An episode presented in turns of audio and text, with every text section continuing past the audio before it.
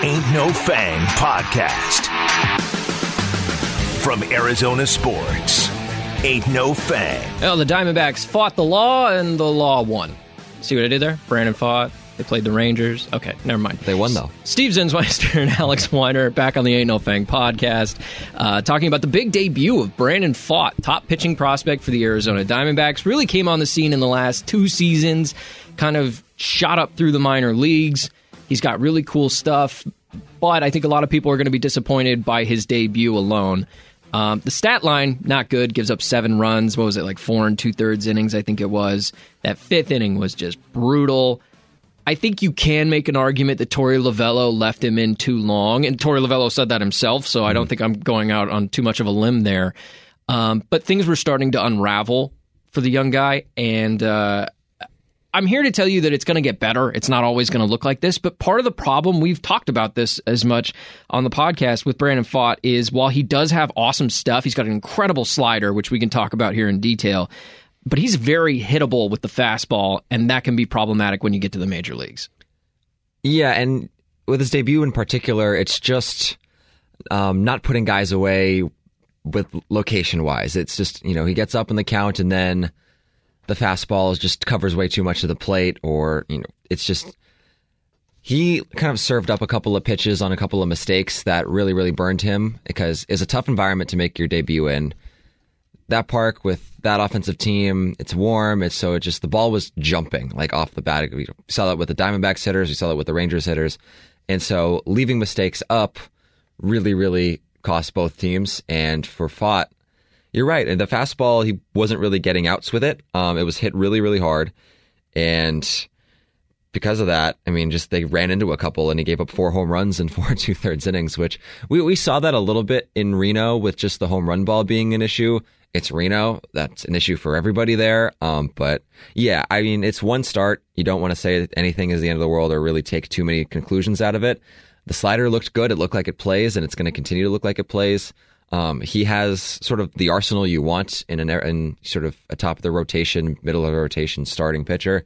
It's just going to be being more comfortable on the edges, being more comfortable throwing more balls, um, because he was in the strike zone a lot. I think it was like 60% yeah. zone rate, which is higher than pretty much any other pitcher on the team, I think. And so, because of that, the Rangers were sitting on fastball, waiting for it to go in the zone. It was in the zone a lot. And so they were just attacking him. And so I think it's just going to be more of a comfort thing, more starts, painting a little bit better, uh, and just not afraid to walk, maybe not walk a couple guys, but maybe get deeper into a couple accounts just so that you're not throwing a one two fastball over the middle. Yeah, and it really is the slider. His changeup's pretty good too, but those off-speed pitches are really where he it's his bread and butter. It's where he makes his money. And you have to be able to set that up with an effective fastball. And I'm not saying he doesn't have an effective one. It's just that it's a little flat right now and caught way too much of the plate, like you mentioned. But I mean, his average velocity on that fastball in the minors, I think, is like 93, 94 miles 94, an hour, yeah. which eh, it's just not dominant. Like, you're not going to, on stuff alone, you're not going to blow it by guys guys are probably going to sit back, like you said, and they're probably going to hit it, and especially when they're just looking for the fastball. The slider, to his credit, it still created a handful of swings and misses, including in the strike zone, which is good. That's when you know you're throwing a really deceptive slider, and his is very much a horizontal moving slider. I, I know that's what most sliders are, but his does not have a lot of downward break, which is a little bit different from some other guys. Brandon Pfaadt's got great stuff. I'm excited about him still. I'm interested to know how long they keep him up, assuming that this. Uh, I mean, I'm hoping that he stays in the major leagues long term, but I, you know that's not always a realistic thing. Sometimes you need to just figure stuff out. The Diamondbacks, in particular, this season, with being in second place right now and having what looks like it could be a wild card contender at the least, they're not afraid to send guys back to the minor leagues. They've done it with Jake McCarthy. Uh, they've done it with Drey. At the end of last season, they did it with Alec Thomas, which we'll get into a little bit more here later on. They might need to do it again. Uh, it just makes me think that they've got three open spots in the rotation right now. Could be two when Zach Davies gets back. They need to figure out how best to train these young guys. Pfaadt, Jameson, Nelson, Tommy Henry probably fits into that conversation as well. Which of those guys is going to be the play long term? And I hope it is Brandon Pfaadt. Yeah, I would think bringing him up. I, I, get it. You needed another starting pitcher at this in, in, this you know situation because of the injuries and whatnot, and you know you could have waited it out and thought about bringing back Drey Jameson, but this seemed to be the play. They said he was ready, and because they were so adamant that he was ready to go, and they called him up, I, I it doesn't feel like this is like a two start thing. It feels like this is a guy who's going to be in there, and they're going to count on him being in there, unless like every, you know, his first four starts look like this. Um, it's one start. It's you know not something I, I would be particularly worried about. Um, and you're right. It's it's kind of interesting. The whole roster is, is sort of in an interesting place because of you mentioned it's it doesn't look like what it was at the very beginning of the year. It probably never was, but it, it's pretty drastically different in a couple of areas. The starting rotation is, I mean, other than Gallen and Kelly and, and Ryne Nelson, I mean, anything feels like it can move at any moment. But even Ryne point. Nelson was new to the job exactly on opening day. So yeah, you're right. But I think for Pfaadt, I mean, I don't know. With the pitching prospect this highly touted, with this much good stuff, and whom they said they were really high on. I mean, Mike Hazen said this is the guy with the best stuff that they had out of these young pitchers. It just it doesn't feel like this would be a, like a temporary solution unless he really really struggles. Yeah, because in that Madison Bumgarner DFA press conference, Mike Hazen made it very clear like Pfaadt's ready. I, I forget mm who, but somebody in the room asked him about Brandon Pfaadt. Is he ready to go? And he's like, yeah, he's ready. It just logistically didn't work out at that point to bring him up to replace Madison. Uh, here we are, what, a week and a half later, and he's up and, mm-hmm. and he's making his debut in Texas. Um, I do think, to your point earlier, facing Texas in your debut needs to be put into context too. It's not an easy team to face in your debut. There might be a good argument that they should have brought him up earlier and done maybe Washington at home might have been an opportunity. Um, but he's going to see some other yeah. opponents uh, other than Texas. This is probably the toughest opponent that they play for a while. They got Washington. Um, they've got San Francisco, Miami, Oakland coming up, Pittsburgh. Pittsburgh's actually in first place this year, so that doesn't look as easy as it normally would. Um, so they've got some opportunities coming around that he'll probably get another look and uh, hopefully look a little bit better. Four home runs, by the way, it's a problem he's had in the minor leagues too. And I know you mentioned how good of a hitting environment Reno is. Double A is kind of the same way. Um, so you look at his like 3.91 ERA before he got called up that's actually pretty good in Reno, all things considered. And so for him to be experiencing the long ball in the environment that he was in his debut, I wasn't surprised. I'll put it to you that way. But I was really excited about the slider in particular. I was looking more at pitch breakdown rather than like final stat line for Brandon Pfaadt in his debut. I think that's the better way to look at it too. I mean, even with the fastball, I mean, it's going to look better it's going to look better. There's real life to it. It's 93, 94, but it's got a great spin. And again, if it's well located and it pairs with the slider really well, it can be really deadly. Um, and so I think you just sort of take the first start as experience. Um, you can say, "Oh, that was a good pitch there," or "Here he got out of a jam there." Or, you know, first inning he gave up a two-out walk, but then he just got the next guy out on a pop-up uh, really quickly. There were moments there where it showed some uh, some maturity, and then it unraveled for him at the end where he probably lasted a little longer than he should have. But at the end of the day, it's one start in. The Brandon Pfaadt era is here, and if we talked about this before his start, we would be talking about how great and exciting it is, and it is great and exciting that he's up and he's going to be helping this team. So yeah, first start not great, but his next start's going to be at Chase Field. Um, fans rallying behind him, hopefully, and I think uh, you know the results will come as he gets more and more comfortable in the major leagues. As of now, if the rotation remains, he would probably pitch Tuesday, May 9th against Miami at home at Chase Field, possibly facing Jesus Luzardo, who's been really good too. Um, so that'd be a really interesting matchup of two young uh, young arms. I think that would be a really interesting game to watch. Mm-hmm. Um, there needs to be a conversation about Corbin Carroll. He injured his knee running into the wall last a couple days ago. Um, missed a couple of days, but he did come back and he was a pinch hitter. I think in the seventh inning yesterday. Yeah, two at bats. Got yeah. two at bats. I think he even he had a hit and he scored. So I mean, like clearly he's able to play. He's not injured. There won't be an IL stint. Uh, it looks like, which is great news for the Diamondbacks because Corbin Carroll I think is their best player, despite some numbers that we're going to talk about for Geraldo Perdomo, which are insane. um, but this is good because they did call up Dominic Fletcher um, who, tell me if you've heard this before, is a left handed hitter. He's a little bit on the short side, great fielder, speedy guy. And that's exactly what Jake McCarthy, Corbin Carroll, and Alec Thomas all are. Um, so he's kind of in that same mold. He gets called up. He's actually playing very well uh, so far in the outfield and brings a lot of versatility. He's filled in brilliantly for Corbin Carroll, but Carroll's back and ready to go. Now the question is about Alec Thomas because Alec Thomas is really struggling offensively this season. In 101 plate appearances, I believe it is. Yeah, 101 plate appearances. He has 16 hits. He's hitting 176, 248 on base, 308 slugging for an OPS plus of 52. 100 is league average. 52 is mm. where he's at. So, are they willing to do with Alec Thomas what they did with Jake McCarthy, which is send him back down to Reno, try to figure some stuff out? They did that with Alec Thomas. I think it was in September of last season, uh, or maybe August, and he continued to rake at the AAA level. Is it time to send Alec down and, and hope that Carroll and Fletcher can hold their own in the outfield? Maybe. I mean, it's just with Thomas again. It's like you look at some of the peripherals, and it's like, okay, he's still hitting the ball okay. He kind of looks like a league average hitter, but then you dive into like the pitches. On fastballs, he's actually hitting it pretty well. Uh, it's just everything else, uh, and especially chasing every other pitch, and just the whiff percentage is getting worse and worse. And just against the off-speed pitches, he's just really struggling to make contact or lay off of the right pitches that he needs to lay off of, and it's really hampering his ability to barrel up baseballs because I mean, we've seen it in stretches where he gets a couple of good fastballs and he can really send it to, you know, any field, especially he's pretty good going the other way. But you're right. At this point, the results just aren't aren't aren't happening. They have Fletcher there to sort of help um, in the outfield, and I guess it would just be a matter of do you send him down and bring back Jake? Um, Is Jake ready? Exactly. I don't know what he's been doing in AAA since he got sent down. I don't know if you have those numbers readily available. Um, he got off to a good start. I mean, he has played six games at this point, and I mean, he's slashing. Uh, what is it? Three forty eight, four forty four, five twenty two. Yeah, not bad. So so far so good. It's only six games, but he's hitting the he's hitting the heck out of the ball so far. I saw that home run he hit the other day. Moonshot. It was a yeah. monster shot, which is not something that he's well known for.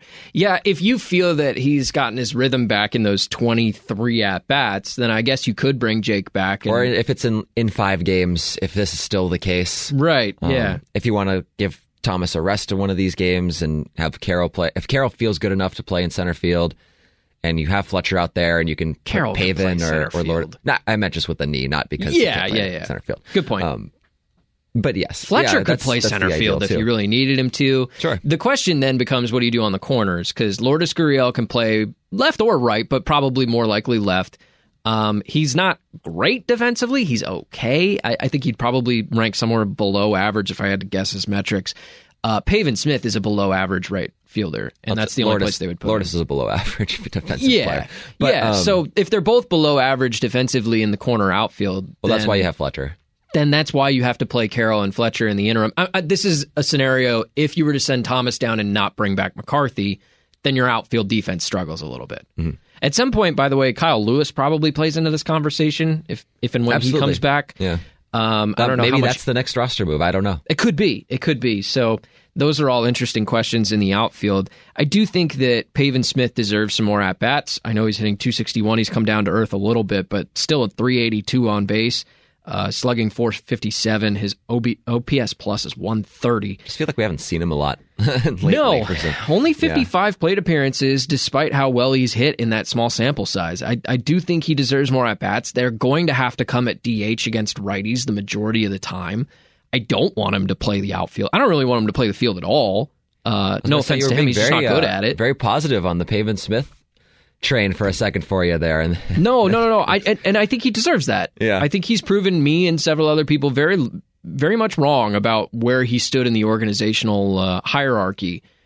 Uh, because, like you mentioned, on opening day, this roster looked a lot different. They were not relying on Pavin Smith. He was in Reno, uh, and then you have injuries to guys like you know like Lewis, and you send McCarthy down, and there are places where Pavin Smith eventually fit into that lineup, and he did very, very well, and especially early. I mean, he had two doubles, I think, in his first game.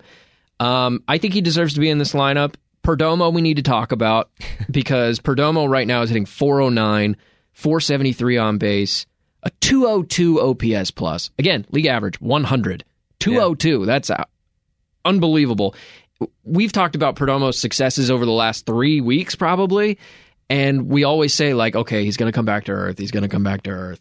He hasn't come back to earth yet, and No, the, and the bandwagon is getting more and more full. I'll tell you. I think so. And you know what? I got to be honest with you. I think they probably should play him more than they are currently. He's probably getting. Uh, he's got 77 plate appearances. Nick Ahmed has 60. Those are your two primary shortstops. and Perdomo plays a little bit of second base too here and there. That's maybe a 60 40 split for Perdomo. I think it should probably be 75 at this rate, seeing how much you're getting out of him offensively. He's a switch hitter. He walks, which is something that most guys on this team doesn't don't do. Uh, I just think that his upside offensively means that he should be playing a lot more than Nick Ahmed at this point. Yeah, I'm not sure how you how you argue that, other than just it's it's early and you want to get both of them a certain amount of at bats before you evaluate. For Perdomo, I mean, it's he's a good at bat. Uh, I mean, and again, he's not hitting the ball. He's not scorching the ball every single time. It's but it's he's a smart hitter. He doesn't chase. He doesn't swing through a lot of pitches. He again, you mentioned he walks more. Does he have the most walks on the team? He's got to, He right? has seven, which is tied with a handful of players like Gotcha. Gurriel and Marte and Walker. It's just behind. Alec Thomas has eight, by the way, Okay. despite not hitting very well. He does have eight walks, and Pavin Smith has nine. He leads the team in walks, even though he's got half the at bats that most guys do. Yeah, Jose Herrera's climbing that list after these last couple of days. So, um, but yeah, with Corbin Carroll has eight too, by the way. Yeah. Okay. But it's still with Perdomo. It's just it's he's a smart at bat. Yeah. He puts the ball in play, and you know even though it's it's not a it's mostly singles and it's not a ton of power that we've seen this year so far. Slugging percentage is four. Uh, wait, where is it? Four seventy three. True. That's not bad. True. It's just more so like the uh, exit velocity is the average exit velocity is eighty five point seven miles per hour, which is quite low for somebody hitting this well. But he's he's capable of of really running into pitches, and he just continuously peppers the ball in play, and he finds holes continuously. They brought him up to pinch hit in that win on Wednesday, Brandon Pfaadt's debut against the Rangers. Um, where he just comes up and just kind of slaps an extra base hit down the line in right field, and that's what you're getting out of him. He's spraying the ball, he's hitting it well, he's hitting it all over the place, and um, it's been really, really effective. Now he's not going to hit 400 the whole year. No. Uh, not going to 350 the whole year. It, it, there's going to be a moment where he's going to have to pull himself back up. Um, but you know, after last season, you know, just you know, we could not find it offensively consistently, and now to see him start off the year this hot, it's it's cool to see, and I'm just curious what sort of the next version of him offensively looks like. Defensively, we know what we're getting. He's been tremendous for them, um, and that's another huge reason why him playing. It's like, oh, you want you know, Perdo- like Perdomo or Ahmed at shortstop. At this point, Perdomo is more athletic and just he has the arm strength. He's he's been great for them defensively, uh, and so to see him pair that with some success offensively has been a huge boost in why they are where they are. It's just completely the opposite of last season. Because, like you mentioned, not finding consistency. I mean, he got 500 plate appearances. That's basically a full season for uh, a player in a lineup. And he hit 195, 285 on base, which is actually pretty good when you consider he was hitting below the Mendoza line. Uh, slugging only 262. I mean, that's half of what he's slugging right now. So last year, the only thing he did really well last year was he led the league in sacrifice hits, which is not exactly the thing that you want to be known for. Um, Perdomo's been awesome. I think he deserves more opportunity. Uh, He's getting it. He's getting opportunities over Nick Ahmed at times, which is uh, there's something to be said for that. Longest tenured guy, a guy who Torey trusts immensely, and Yeah. for Perdomo to So it's not like doing this, Perdomo's riding the bench and hitting 400. He's Yeah. he's playing, but I think that I'm, I'm thinking maybe it should be like a 75 25 split at this time. At this point, play some matchups with it too, um, and they are so. there are some yeah. questions about the roster elsewhere, uh, particularly when I look at Evan Longoria and Emmanuel Rivera. You bring Rivera up. It's a guy that got some good experience in the WBC this year. I thought he played really well at times last season for the Diamondbacks. He has a spot, in my opinion, but Longoria was brought in as a veteran in free agency, really one of the only free agents that I can remember from this offseason, to hit lefties. And so the idea was Josh Rojas will play third most of the time. He's a left-handed hitter, can play against righties. Longoria would take his spot against lefties. Basically, on the most generic level, I think that was the plan and is the plan. He's hitting very well. Longoria is against lefties. He's hitting roughly 300, I think. Um, Yeah, against lefties, 281 OPS of 861. Okay, I think it was 300 like yesterday, but it must have gone down. Um, Nine of his 12 hits this year against lefties. he is completely ineffective against right-handed pitching right now. and for that reason, I think that's probably part of the reason that Rivera is around. But you have two guys who play the same positions, really kind of have the same role. How long can your roster be built that way where they're neither of them are the primary third baseman, but that's kind of the position they play. They're not going to get a lot of time at first base, especially with Christian Walker being the workhorse he is. Pavin Smith might even get a couple of turns at first base just because there's nowhere else to put him. It just feels like the roster is built in a way right now that's not really sustainable. No, this is not going to be the final product. And for Rivera and Longoria, I mean, I feel like the thinking there probably is they had to, you know, put Kyle Lewis on the IL, and then they put they picked up Pavin Smith. Um, recently, they have Fletcher. They, they didn't have that extra right-handed bat they needed to have the roster balance that they wanted to have against left-handed pitching. And so you bring up Rivera to be essentially, you know, he'll play defense, but essentially a DH against left-handed pitching. And so far, so good. He's looked quite good. Uh, and you're right, Longoria has been pretty good against left-handed pitching, and I, am kind of surprised. He he actually has he's 32 at bats against lefties and 28 at bats against righties. That's more balanced than I thought. And uh, you're right, he's hitting 107 with a 103 on base percentage and a 250 slug against right-handed pitching this year. So Yeah, you just it just hasn't touch him. worked him. Yeah. Um, that just hasn't worked for him. And they have better options against righties anyway. Like Yeah. we talked about Rojas, obviously, but Smith, if you were going to go DH, Rivera's better against righties than Longoria is. So I think he pretty much maintains that against lefty role that Jordan Luplow had last year. Right. And I think with the roster construction, I think I'm not sure when in the season we'll see sort of the ideal version of this team. Um, but I think it, you know, it includes, you know, the lefty outfielders of McCarthy, Thomas, Carroll, and then you could either Pavin Smith or Kyle Lewis, or I mean, obviously Gurriel is in that mix too, but either Smith or Lewis. Again, it's it's kind of sounded kind of the same questions we had in spring training of who's going to be that like last guy there. Um, and I think they have a lot of guys to pick from um, between like you know Pavin Smith, Lewis, Emmanuel Rivera, maybe Fletcher, maybe another younger guy who comes up and makes a splash later. Um, Blaze Alexander had a great start to the season, but he's he got hurt. Uh, there's a couple of other guys, and Dominic Canzone is hitting the cover off of the ball, but I don't think he's on the 40 man roster, so they would have to make a roster move if they think he's ready. So they have good options, but yeah, you're right. This this current lineup and this current, it's I think it's close to what you want to see, but it's not quite there offensively. I think just Jake McCarthy getting back and getting to swing of things is a big deal. And then I think more so than the hitting, because I don't think, you know, maybe the hit, like the offensive roster construction isn't like exactly what it's going to be by the end of the season. It's still producing really, really well. Now, even if not everybody's producing really well, really well, they are producing really, really well as a team. It just kind of feels like a snowball effect for them offensively.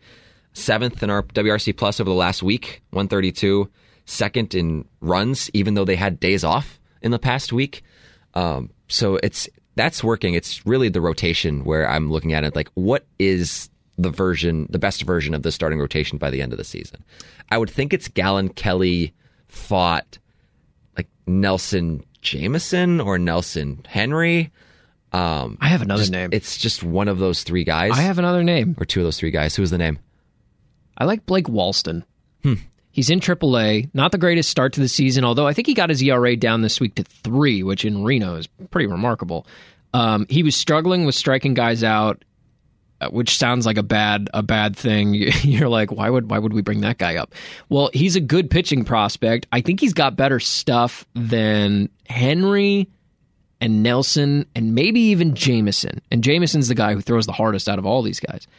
I think Blake Walston, I mean, he can't sit in Reno forever. So I think Blake Walston, if he is truly more talented than some of those other guys, maybe he works his way in by the end of the season. These three rotation spots are certainly not solidified. And it's funny, I got a text from uh, uh, Cody Fincher, who usually is doing the podcast with us. He's on paternity leave. Um, Cody texted me the other day and he goes, Man, I never thought I'd say this, but we really need Zach Davies. like, like, it's not a guy that you usually get too excited about, but man, the way that the, the rotation looks right now, you could really use a guy who can get you six innings. Uh, maybe he's going to give up three or four runs, but he's going to get you six innings and, and give the bullpen some time off. And It's not like the bullpen is amazing, but I think they've been significantly better this season than they were last, at least towards the end of the year. The back end's been really good still. Yeah, yeah, and they've made some really key additions. I think Andrew Chafin is a much different player now than the last time we saw him in a Diamondbacks uniform a couple of years ago when they traded him at the 2020 weird COVID deadline. Yeah. Um, so I do think that the roster is going to change a little bit. I think you're right about that. I, I do expect that if this team continues to be in second place or or first place or even in third place and contending for a wild card, you get into June and July and they need to start having conversations about okay, how do we add a starting pitcher to our rotation that we can rely on? How do we find a corner outfield bat that can hit a home run every now and then? Or Uh, maybe it's another position, but they might end up having those conversations, especially with all these guys sitting in Reno who are ready. We haven't even brought up the name Dominic Canzone because he's the fifth guy on the roster for this organization who is basically the same. He's a shorter, left-handed hitting, fast, good outfielder. He's exactly like Dominic Fletcher. He's exactly like Carroll, McCarthy, Thomas. Now they're all good at different things too, but they have the same profile. You can't have five of the same guy in your organization. So somebody's going to get traded eventually. That's just the way I feel because they're all young, they have control. There's a lot of starting pitchers, and I'm with you. I want to find out which ones are legit and which ones are going to stick long term. But all five of them can't stick forever. I think that's what this early part of the season is. I think that's what this is right now. Yeah. Well, Look, Davies. It can't. I mean, the oblique strain. It's kind of tough. I mean, it really depends on a part, like a case to case basis. And for him, it seems like he was, you know, by the time that their last road trip started, he was getting back on the track, but not quite there yet. So maybe by the end of this road, or by the end of the homestand, because they have a 10 game homestand starting on Friday, um, maybe he's up by the end of that 10 game homestand. And maybe you know, they feel like Ryne Nelson could use a little bit more tinkering, uh, and Reno or somebody else, or Henry, or I don't know who, but just they have so many options that who to send up and who to send down. It's kind of hard to wrap your head around who's okay. Who are the five who they want to be in the rotation by the middle of the season, by the end of the season? You're right with Walston, by the way. Just bringing it up, I didn't realize 15 and two thirds innings, two earned, uh, two earned runs his last three starts. It's pretty good. Really good. Um, and it's so, really good and he, he's their. He also has one of the best so. Southern accents I've ever heard. there was a video the Reno Aces posted this week. They just mic'd him up during like warm ups while he was in the outfield, not doing anything in particular other than just like playing catch with some guys. He's got a great accent. He would fit perfectly with his team. Uh, it's unfortunate that Madison Bumgarner's gone because I think the two of them would probably get along really well. Andrew Chafin, I think of as well as another guy who's just kind of got that rural look and feel to him. Um, anyway, I, I, think Blake Walston's a name that we can't rule out. He's already in AAA. He's yeah. already in Reno, so he's not he's not far. He hasn't had a ton of starts in Reno yet because no. he just started this year in Reno. But Brandon Pfaadt didn't have a ton either. He had a handful last year, and that's yeah. the advantage that he had. But um, but I, I don't think we can we can take him off of our list yet, especially if we're talking end of the season, because you're talking about September call ups. Yeah. You're talking about a lot of things that can change between now and so then. by the end of the season, I mean, so the just to kind of lay out the options, we sure. know Zach Gallen and Merrill Kelly are the top two. Yeah, barring him, any weird barring injury, any weird they injury, will be around. Knock yeah. on wood.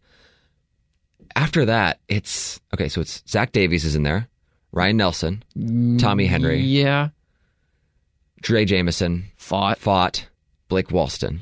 Those are maybe Bryce Jarvis, but that feels like next year. Maybe he just got promoted to AAA. Yeah, so but he's going to have the well. majority of the year in AAA. He he could he could work his way into the conversation. Eight, nine options potentially for those five spots, spots, which is good. But at the same time, you're right. Yeah. If you, if they think that they can contend sooner rather than later, and they just feel like they have too many guys that are like on the cusp, and they either want to trade, you know, for somebody who can help them win now, trade for someone who can win now, throw in another guy, and then maybe get somebody who's a little further along who could help them in two years from now. I'm I'm not sure, but it's a good it's a good problem to have, but it's also a problem because you don't know which five guys are going to be the guys. And you only got three spots right now. I mean, once Davies is back, you really only have two. And, and I don't think Davies is a long term option for the Diamondbacks. No, like I don't think he's back after this season necessarily. Probably not. No, but uh, and, and the thing is, like, you want to give these guys time because they're so young. We mentioned like, oh, Ryne Nelson's struggling, but he's still only nine starts into his major league career.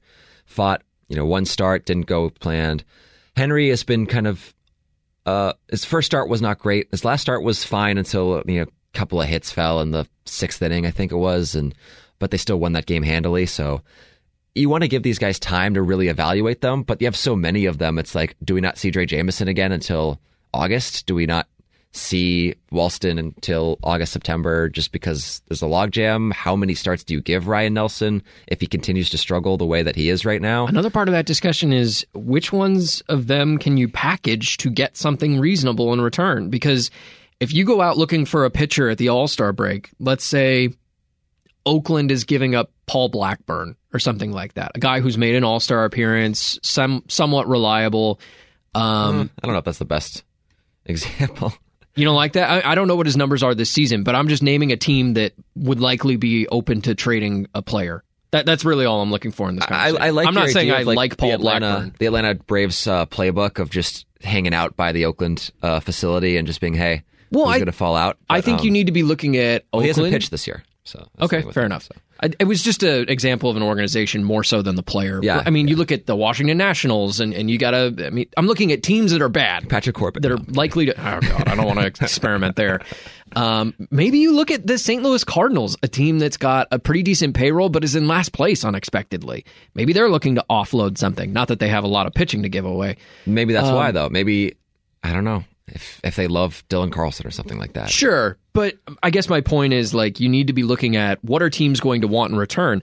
I don't know that Tommy Henry, Ryne Nelson, uh, maybe even Drey Jameson. I don't know that they had the prospect pedigree that other teams are clamoring for them at a young age, even with years and years of control.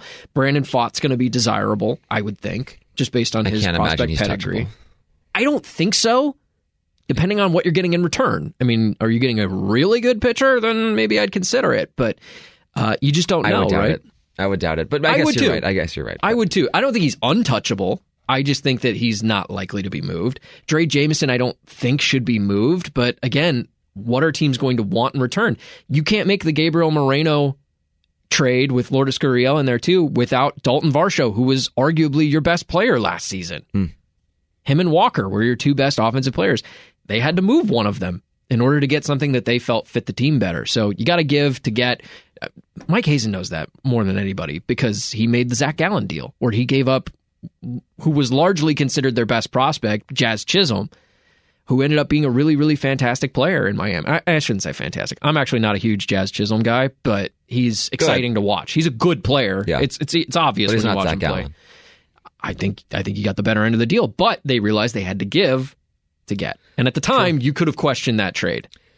the outfielders, the pitchers. I mean, it's there's a lot of guys in AAA who seem like they could come in and fill in roles, and there's a lot of guys in the major leagues who, you know, maybe are struggling a little bit. You're right. I mean, it's just there's again a lot of options as far as if they were to put together a package. You're, I think you're completely right. I, I think the last year, I think I or no, it was like during uh, spring training. I floated out the idea, just like friends and stuff like that. It's like, what if the Brewers really, really struggle, and then Corbin Burnes his last year. But the only thing with him is it's last year on contract. I think the package not, for him, they're not playing horribly. the package for him would be you're not getting him for Ryne Nelson, Tommy Henry packages. You're you're getting him Last for year on a, contract. I know, I know, and I like to think back to the JD Martinez trade, which was one of the most masterful trades I've, Sergio I've ever seen. Alcantara and A bunch of nothing. Somebody else, yeah. Isan Diaz or something like that. Uh, That might no, that was a different different trade. Yeah, Uh, yeah, I think you're right. Anyway, it- to your point, we can't even remember who it was because it doesn't matter. They Yeah. weren't anything, and you get arguably the best hitter in baseball for the next two to three months after that. A, a masterful trade. You're probably right. Maybe it's a little bit lower than I'm expecting. A, a price tag for Corbin Burnes or somebody like that, like a, if Brandon Woodruff became available or whoever. Um, but I just think that you're going to have to realize you're going to have to give if you want to get. Last thing I wanted to get your thoughts on: the Diamondbacks DFA'd Seth Beer. Not like he was contributing at the major league level. He had one really great moment last year on opening night where he hit a walk-off home run. Um, but other than that, has been a pretty big disappointment. Defensively, never really found a position. Even with the DH being added in the National League, really couldn't catch on as a player. He was considered one of the the big pieces in return for Zach Greinke in the Houston trade 2019, I guess that would have been. Looking back at that deal now, Seth Beer DFA'd, Corbin Martin's on the 60 day IL, and before that, I don't even know that he really had a role figured out in this team. Uh, JB Bukauskas got DFA'd. I think he's in Milwaukee now or something Triple like that. for Milwaukee, yeah. Josh Rojas worked out. He it's funny. He was actually the throw-in in that trade. Uh, And he makes the trade worth it in hindsight. okay, why do you like it so much? Um, because where they were, it they were sort of it was sort of a weird spot because they had just traded Paul Goldschmidt. They were kind of in this transitional phase between okay, the 2017 team that was great, but that's that core is not going to see the same success. At least, of course, based on how they maneuvered the roster, it was clear that they were like, okay, that core is not going to see the same success. It's time to sort of twist it into a new version. Ketel Marte was really coming on but they again they weren't like a World Series contender that year. They were better than people thought they would be that season, but it but they again at the deadline they clearly felt like they had to make some transitions, and that was the deadline that they traded Jazz Chisholm for Zach Gallen, and then they traded Zach Greinke, and then to get a guy for an aging pitcher who wasn't going to be part of your next, you know, contending core, who now is part of your next contending core, plays at you know mostly every day, doesn't play against lefties all the time, but you know is mostly an everyday player and has developed the way that Josh Rojas has into at least this season he's been an elite defensive third baseman. Hadn't seen that before, but this year he has been, and he could be for years to come. It's just been kind of a staple at the top of their lineup, especially against right-handed hitting. I think you take that. Um, and again, the promise of some of the other guys, like especially Seth Beer, yeah, it's disappointing. But to get a guy who's like a staple in your lineup now in that trade, and then Corbin Martin, who maybe could help them depth wise in the bullpen at some point. He he's not a guy who's not going to have a role for this team. I don't His story's think. not over. Exactly. It's just been lackluster. I mean, he was the one of the four guys that got traded in that deal to Arizona. He had already played at the major league level prior to that. This is four years ago we're talking about. He pitched for the Astros. He gets Tommy John surgery, he's out for the year, and he misses another year, and then no real significant role in the rotation. He can't stick there. Maybe he's a bullpen guy like we're talking about now. Here we are four years later. He's still trying to find that way back. I just find it interesting that the three guys with like high prospect pedigree didn't turn out to be the one that adds the most value to this organization. That's Rojas, which uh, famously, I think it was Sports Illustrated reported the story where they were trying to make this deal work. And Jeff Luhnow at the time was the GM of the Astros, and he takes it to uh, Crane, the owner, Jim Crane, and he says, you know, we got this deal for Zach Greinke, and you know they want this extra player. Well, who's the extra player? Uh, Josh Rojas. And Crane goes, well, who the hell is Josh Rojas? He didn't even know who that was in his own system, and they end up making the trade, and Josh Rojas becomes the primary piece. I just think it's disappointing to see Seth Beer gone. It's not like he was playing or anything for the major league club, but I mean, they can outright him to AAA. He might not be gone. He's He might not be gone, no gone, longer on the gone, 40 yeah. man roster. And if nobody claims him, then someone might claim him just because of the offensive upside he showed as a prospect. But uh, at this point, given just what we've seen it from him at the major league level and the lack of results, he might just clear waivers and be outrighted to AAA and somebody that the D-backs can continue to evaluate and maybe use down the road in the right situation. Probably not, but you never know. Long homestand starting on Friday. Washington, three games at Chase Field. You're probably going to get Gray and Gore, probably their two best pitchers right off the bat in that series. That's kind of interesting. Mackenzie's Gore has been fantastic, by the way. I, I really liked him as a prospect, and he just never really found a, a home in, in San Diego and was a part of a big trade. Love him. Miami comes to town. Uh, you're going to get Zach Gallen in that series, Brandon Pfaadt, and Merrill Kelly. That'll be an exciting three games for the Diamondbacks because you would like to see all three of those guys go. San Francisco for four games to round out that homestand. Uh, you're likely going to get Henry, Nelson, Gallen, and Pfaadt again. So, what is that? 10 games at home. Yeah, 10 A home real opportunity for the Diamondbacks. We haven't seen the Giants yet.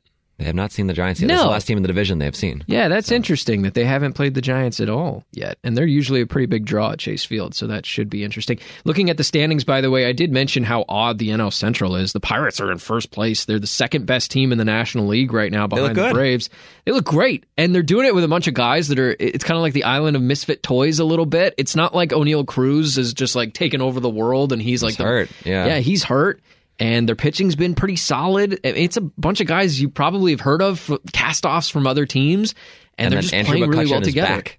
Yeah, 36 year old MV, former MVP Andrew McCutchen's been great. Um, so the Cardinals are in last place. They're 10 and 21 right now. Uh, that's got to be problematic for them, I would think. The Diamondbacks still sitting in second place. They're half a game up on the Padres. They're a game and a half back of the Dodgers. So if things continue to go this way, uh, like we talked about, for another month, and you're into June and you're in second place, then I think we start having those conversations about more more uh, detailed conversations about what do you try to add to the deadline. Yeah, totally agree, and I don't think they're going to be shy about it. I mean, I think Hazen made it clear during his that Bumgarner press conference. It's like, yeah, this you know bold move didn't work. Doesn't mean that's the end of it. It doesn't mean there's no more coming. Yeah. So not the greatest debut for Brandon Pfaadt, but hopefully uh, the next start will be much much better. I think that there's a lot to love about the kid. So I think I hope people give him the benefit of the doubt. I hope that he's around for a long long time with the Diamondbacks. All right, we're going to wrap this one up for Alex Weiner. I am Steve Zinsmeister. You've been listening to the Ain't No Fang podcast here at ArizonaSports.com and on the Arizona Sports app.